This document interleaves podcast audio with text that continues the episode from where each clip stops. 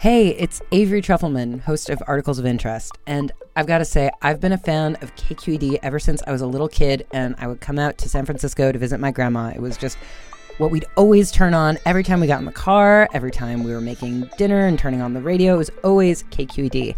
And then over the years, I've become a massive fan of KQED podcasts because this is local reporting at its best. These are answers to questions you've always wanted to know, interviews with exciting, unusual voices, necessary journalism, all told with love and care and artistry. And did you know that a majority of KQED's funding actually comes from members? It's just people like you and me supporting the programs they love while also getting access to cool events, behind the scenes footage, and so much more. If you want to sign up and be a part of this amazing community, visit donate.kqed.org slash podcasts to become a member today. That's podcasts with an S.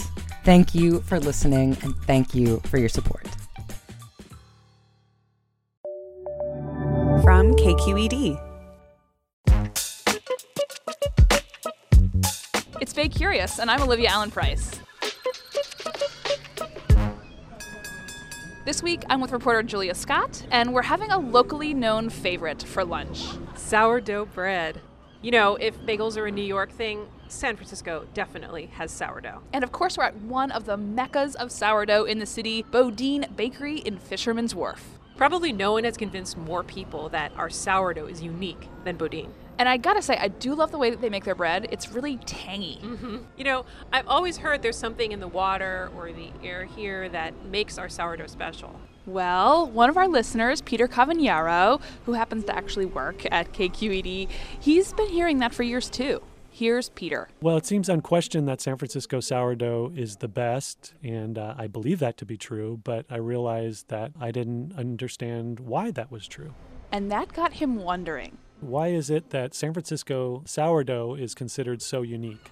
Support for Bay Curious comes from Sierra Nevada Brewing Company, committed to brewing things the right way since 1980, because when you're a family run brewery, there's no other way to do it. Sierra Nevada Brewing Company, still family owned, operated, and argued over. And be sure to stay tuned through the end of the show so you can play our monthly trivia game for a chance to win some cool prizes. Hey there, this is Brittany Luce from NPR's It's Been a Minute. KQED's podcasts like The Bay, Bay Curious, Mindshift, Right Nowish, and more all tell the stories of the Bay and beyond with reliable, human centered journalism. They aim to inspire, make you think, entertain, and expand your understanding of the place you call home. Here's how you can support podcasting at KQED. Showing your support is easy, and you can join Brittany in supporting KQED podcast too at donate.kqed.org slash podcast. That's donate.kqed.org slash podcast. What do you think, Julia? Well, I looked into it and it turns out that before you can understand what makes our bread taste the way it does, you need to understand where it all begins. My first stop for this story was the fermentation room at Semifreddi's Bakery. This is our fermentation room where we uh, keep our starters. It's the inner sanctum of the bakery. I'm in a very cold stainless steel vault at Semifreddi's Bakery in Alameda with two men who spend all day making bread happen co owner Mike Rose, and John Treadgold, the head baker. We're all wearing little hairnets. Around us, 300 yellow buckets brim with slow bubbling beige goop. Future sourdough. Can you hear it? It's hungry. It will be fed later today. Gets fed once a day, equal parts flour and water. That's Mike Rose. Before sourdough gets baked, it has to be grown from flour and water born as a primordial glop named Starter. You can see bubbles rising to the surface. Smells like this one smells like very fresh starter. John Treadgold hands me a plastic spoon and points me to a bucket. So you just want a tiny baby spoonful. This starter right now is looking really healthy. And what I mean by that is it's looking alive. Oh my goodness, it's like licking very sour yogurt. It makes you salivate, it makes you excited to eat more. Over the next 18 hours, these sourdough starters will take a trip through a mixer, get portioned out by a bread guillotine. and then baked in a 450 degree oven.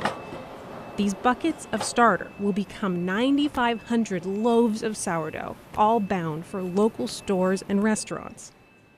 But no two loaves taste exactly alike. And that's because the starter is alive with millions of yeast and bacteria. The yeast make the bread rise, and the bacteria create the acids that make the bread sour. If you give them enough time and enough food, meaning more flour and water, fermentation happens on its own. We try to control it by temperature and time and our hands. It's never fully, totally under control because we're dealing with wild organisms. I love it. I love it. Just flour and water and time.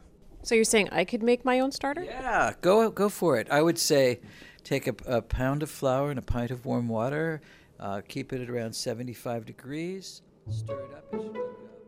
Okay, this is Julia. It's day one of the Great Sourdough Starter Experiment. I'm at home in Oakland in my kitchen, and I'm about to mix my flour and water for the first time here.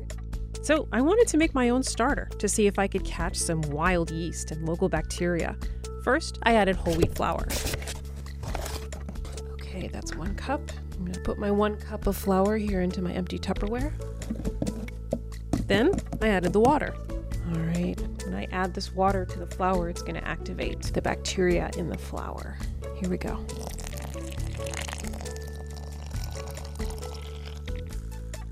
All right, let me stir this thing. Okay, I'm going to put you to bed now. Grow, little starter, grow. A voice nagged at me though. Anyone can make sourdough, but would mine be authentic if it wasn't born in San Francisco? Not according to Boudin. Their museum exhibit at Fisherman's Wharf says Boudin bread owes its special flavor to a strain of bacteria that thrives only in San Francisco's climate. Scientists identified it here in the 1970s, so they named it Lactobacillus sanfranciscensis. Say that 10 times fast. It's a great story.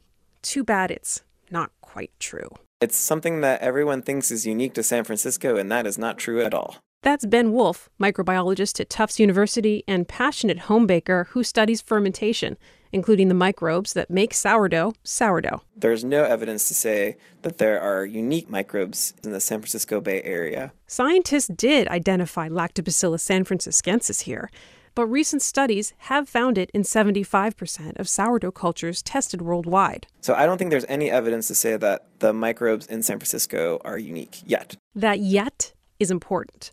Wolfe's lab is part of a major study to test the DNA of sourdough starters across America and understand their evolutionary biology. The Sourdough Project will look at the entire microbial life of sourdough, not just its bacterial makeup. Right now, thousands of bakers are sending in their sourdough starters, which means scientists may yet discover something special about San Francisco sourdough. There's never been a large scale study in home kitchens to really identify the sources of bacteria at home. When I told him I was growing my own sourdough, he told me he would analyze it. It's day three, and my sourdough quadrupled in size overnight. It almost spilled out of the Tupperware I've been keeping it in. Also, it smells like vomit, so there has to be something growing in there. It wasn't long before the sourdough needed to be fed every eight hours. I had to race home after work and feed it. It's day nine of the Great Sourdough Experiment, and after several days of collapsing and then doing absolutely nothing at all, my sourdough starter has started to rise again, and now it has beautiful air pockets forming at the bottom, the top, the sides. But what about Semifreddi's? Don't they think there's something unique about San Francisco sourdough? John Treadgold says that's marketing. It sells the city. It's one of the things the city's known for the bridge, the bay, the sourdough. But just in case, I brought my starter outside sometimes. Who knows?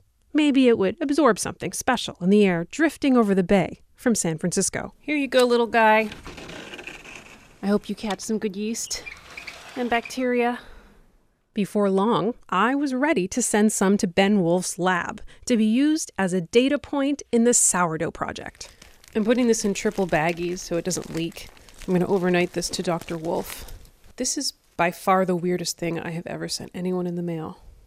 But the most important question was how did it taste? I baked two little loaves and brought them into the KQED newsroom to get some brutally honest feedback from fellow reporters. Peter Cavagnaro, the question asker who started this whole thing, came too. Uh, okay, guys, this is the big reveal. My very sad two loaves of sourdough. Here we go. They're beautiful. Those look quite nice. Yeah. Very nice. they look like sourdough. But should we should we cut them open? I mean, if you can, they're as hard as rocks. Oh my god. This is like a maybe two pounds, maybe three. This is the first taste. Mm. So this is Oh. is just bread. Oh.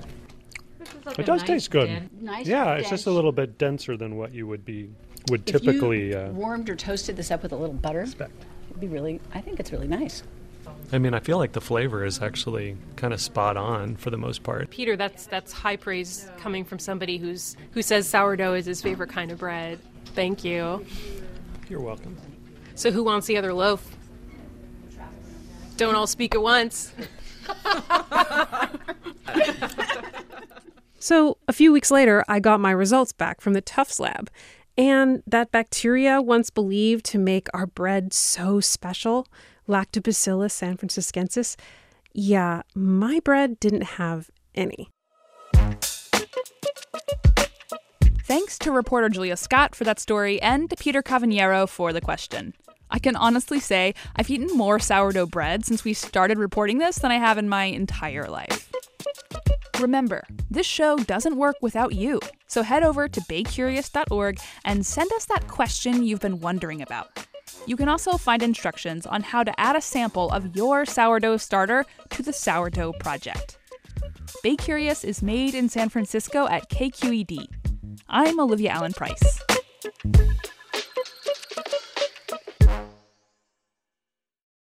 Hi, Bay Curious listeners. Are you ready to play May's trivia game?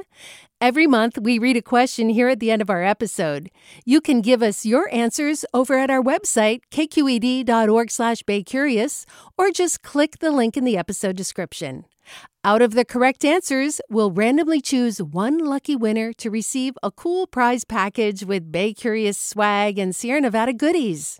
Okay, our question for the month is The world's longest running pillow fighting contest was held from 1966 to 2006 in what Bay Area town? Our trivia quiz is made possible by Sierra Nevada Brewing Company. Good luck! Hi there, I'm Rund Abdelfatah from Throughline. If you're listening to this podcast, you know that KQED produces exceptional storytelling that keeps you informed, inspired, and entertained. Their podcasts cover issues from your neighborhood to the entire country and everything in between. Support this work today. You can help us continue to bring quality podcasts to your ears. Just head to donate.kqed.org slash podcast. That's donate.kqed.org slash podcast.